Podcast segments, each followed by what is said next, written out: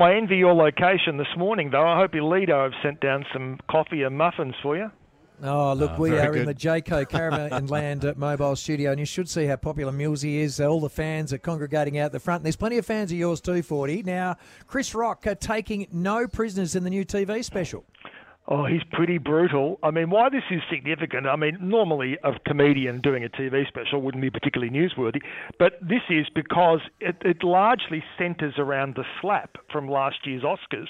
You've got to bear in mind, Chris Chris, Chris, uh, Chris, uh, Smiths and Rocks mixed up. Chris Rock has said nothing about that night. You know, he's never talked about it. He's had plenty of opportunities to sit down and do the big interview, but he hasn't. He sort of saved it all up for this special. And there's a backstory to it. Mu much of it can't be repeated, but it's worth checking out if you've got Netflix. But he also goes after Meghan Markle as well.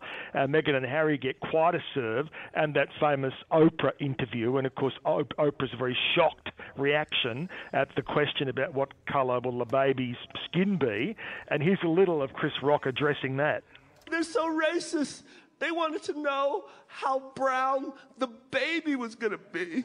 They're so racist. They wanted to know how brown the baby's gonna be. I'm like, that's not racist. Cause even black people wanna know.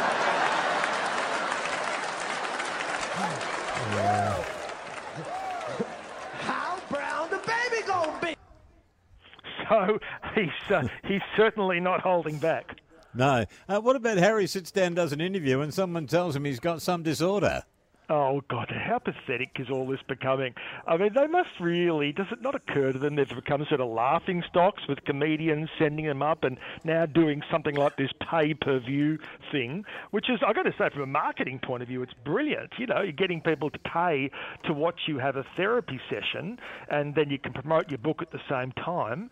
Uh, and you know, it, it was absolutely brazenly to promote the book. I mean, he's sitting there in front of a massive billboard of the book's cover, so there's no two ways about it. And he obviously, if he wanted to have a private session with this shrink, that could have been arranged. But no, he wanted to do it publicly and get all this attention, uh, which is very unethical. Apart from anything else, I think they must have searched far and wide to find you know, a psychologist who was willing to sit down and, and do it on camera like that. It's it's just not the way things are done.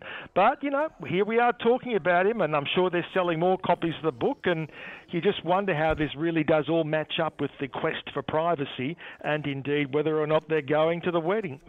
You've seen South Park? Did you go and have a look at uh, Meghan and Harry? Oh, I saw the whole thing. I thought it was a brilliant takedown. You know, to the point where and it got everyone talking. You'd think, oh, they're going to have to go back and revisit this again. They're not going to let this go when it's got so much Yep. traffic. Fantastic. Good on you, Pete. We'll do it again tomorrow. See you then.